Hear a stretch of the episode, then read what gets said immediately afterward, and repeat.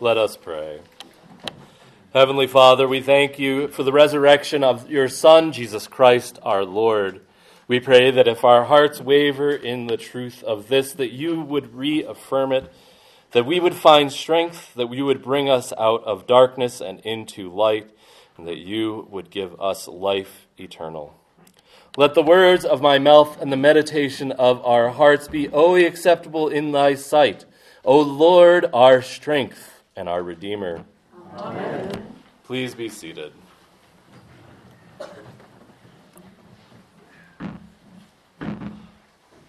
I think there's, there's some things that we all have universally experienced.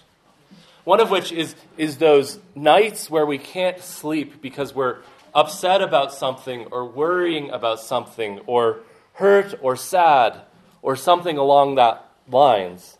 For me, I can think of, of a, a, few different occasions where this happened. The first being when my grandfather died, who I'd been taking care of. I had gone to work, and about 20 minutes into work, my I think mom called. Somebody called and told me that he had died, so I had to run home. And then, of course, that whole night was sort of this upset, not sleeping. And then, of course, the next one was when my grandmother, her, her, or his wife, died. Was a very similar experience as we sat with her as she was dying, waiting for the Lord to take her home. Or more recently, when we were waiting to find out what was going on with our baby, and just kind of, I, I told one friend, well, if I don't sleep, it, it, prolongs till the morning comes and I, can, I, I don't have to receive bad news. We all, all know that feeling, right? One of these is probably tugging on your heartstring. You're, you're like, yeah, I, I remember that night. And that's where we meet Mary this morning. She had that night and then, and then some of us probably also remember, like, at some point early in the morning, we finally are like, I give up. I'm going to go do dishes, or I'm going to I'm going to do laundry, or mow the lawn, or, or something. Because just sitting there is awful. And that's what happens with Mary. She's been, she, she made it through the, the Sabbath day. She, she was tried to calm herself, and then she just finally can't lay in bed anymore. She can't sit waiting anymore. So she goes off to the Lord's grave. And we read that it's the first day of the week, and Mary of Magdalene came to the tomb early while it was still dark. It's probably so probably something like five or so in the morning, late enough that it would have been safe for some women to be walking down the street, but not so late or not or early enough rather that it was safe, but not so early that there's probably a bad idea for them to be out there alone. And so she goes while the city is still quiet. But there's kind of an interesting thing that John does in his gospel. He talks about light and darkness, right? If you remember back, of course, the, the Christmas gospel is the pinnacle of that, where we hear that Jesus is the light that brings life to man or to humanity.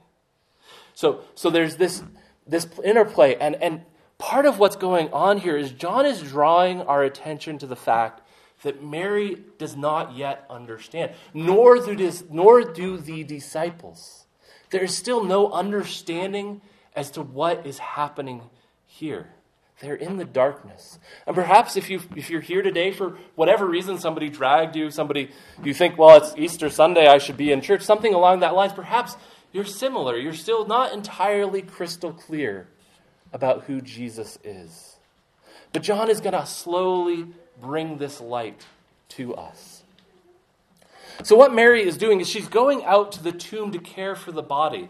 For those of you who are here regularly, you remember our sermon a few weeks ago on Lazarus.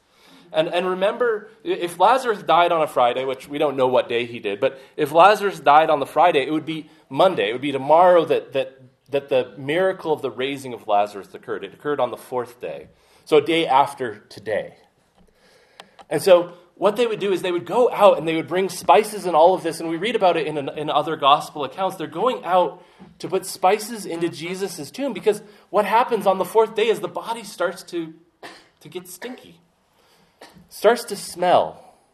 And so they bring, but Mary and her friends are bringing these spices out to put them in the bodies, into the tomb, so that to care for their Lord.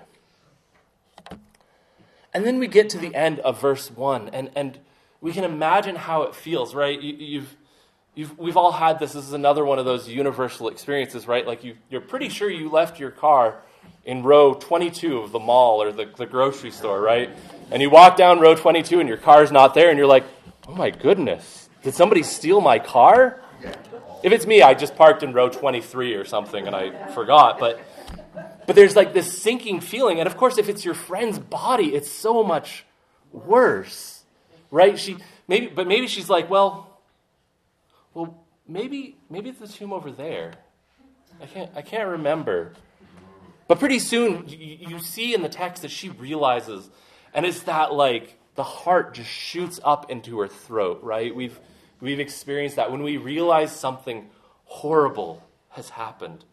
And what she does is she just runs. Maybe she drops what she has. We don't really know. It doesn't really matter. But, but we can see her running back and, and just blasting into to Peter and John's room or, or, or wherever they're staying. They're staying somewhere. And just blurting out, they have taken the Lord out of the tomb. And we do not know where they have laid him.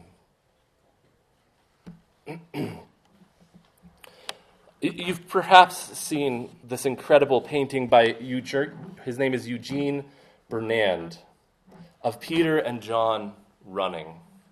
Right? If you know the painting, you can visualize it. If you don't know it, I, I told Ronnie I have a picture for, for the newsletter, and I'll put it on the website so you can look it up and see it because it's, it's a really amazing painting of this scene. Right? John and, and Peter are kind of leaned forward, and their hair is blowing back and you can see on their face the emotion that they're feeling. And it's really an amazing feeling. And, and then in the back of the painting, the, the backdrop of the painting, is the sunrise. The sun's not quite risen, but, but there's orange speckled throughout the, the, the background. And it's a, it's a beautiful, beautiful painting. And I, it's, it's one that I think really captures the emotion and the imagery of what's happening here as, as John and Peter sprint, sprint back to the grave, to the tomb. And you might, might read this if you're an astute reader, if you, if you pay attention, and I hope all of you do. I think John gives some really odd details. Right, right. So, first and foremost, Mary says this, we do not know. And, and some people might read this and be like, well, in one count, it's just Mary, and in another count, it's Mary and her friends. And like, what's going on there? But John is highlighting Mary specifically.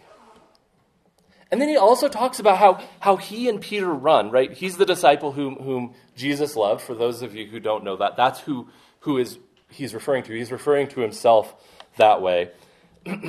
so he and John run, or he and Peter run, rather, and and something interesting happens, right? He, they talk about, he talks about how, how he gets to the grave and he looks in, but he, he doesn't go in. And Peter just runs by him and, and maybe even pushes him out of the way and goes right into the tomb.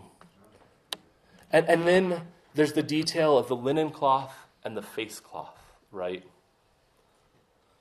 Of, of all places, I think Harry Potter actually helps us here to understand what John is doing. Believe it or not, trust me, I, I know what I'm doing. Usually. Right now I do, though. and there's this scene, for those of you who are familiar, Ron is, is kind of explained to Harry, like when I, when I had to lie about something, I, I told a, a, partial truth because therefore there was like a ground for him to keep the truth, the, the story going.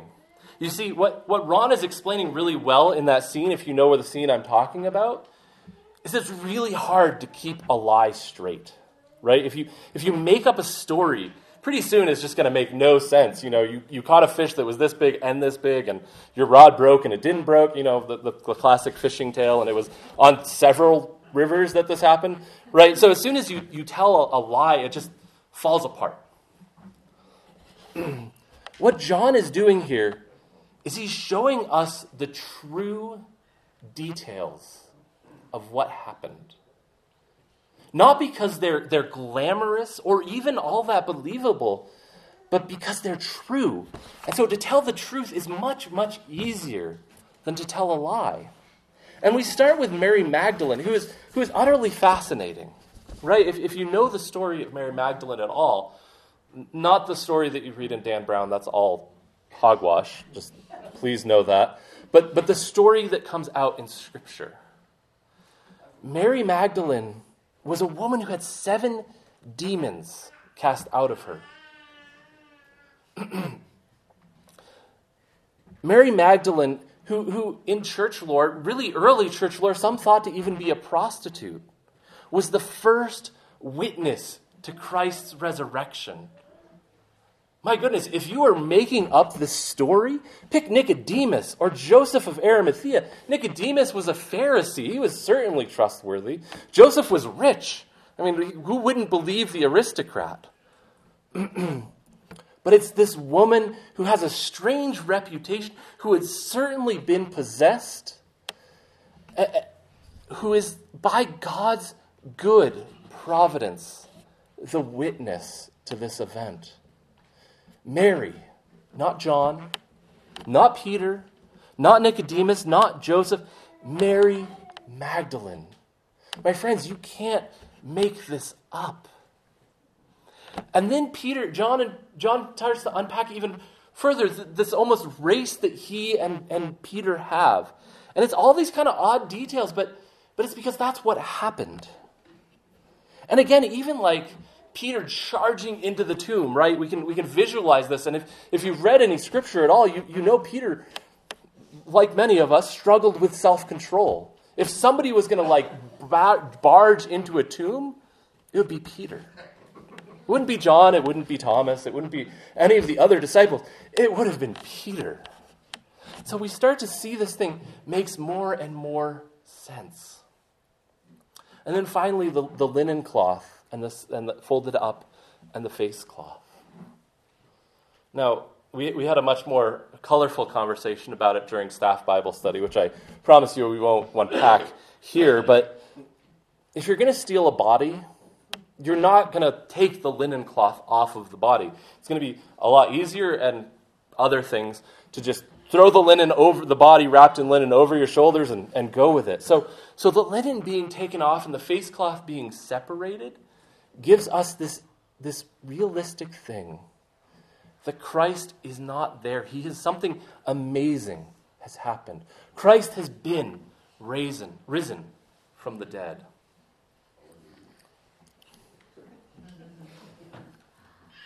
My, my favorite Easter quote, to quote on Easter Sunday, comes from Chuck Colson. For those of you who are history buffs, you know who Chuck Colson was. He was one of Richard Nixon's advisors, and of course, he went to prison for being one of Richard Nixon's advisors. He was not, at that point in life, a great role model.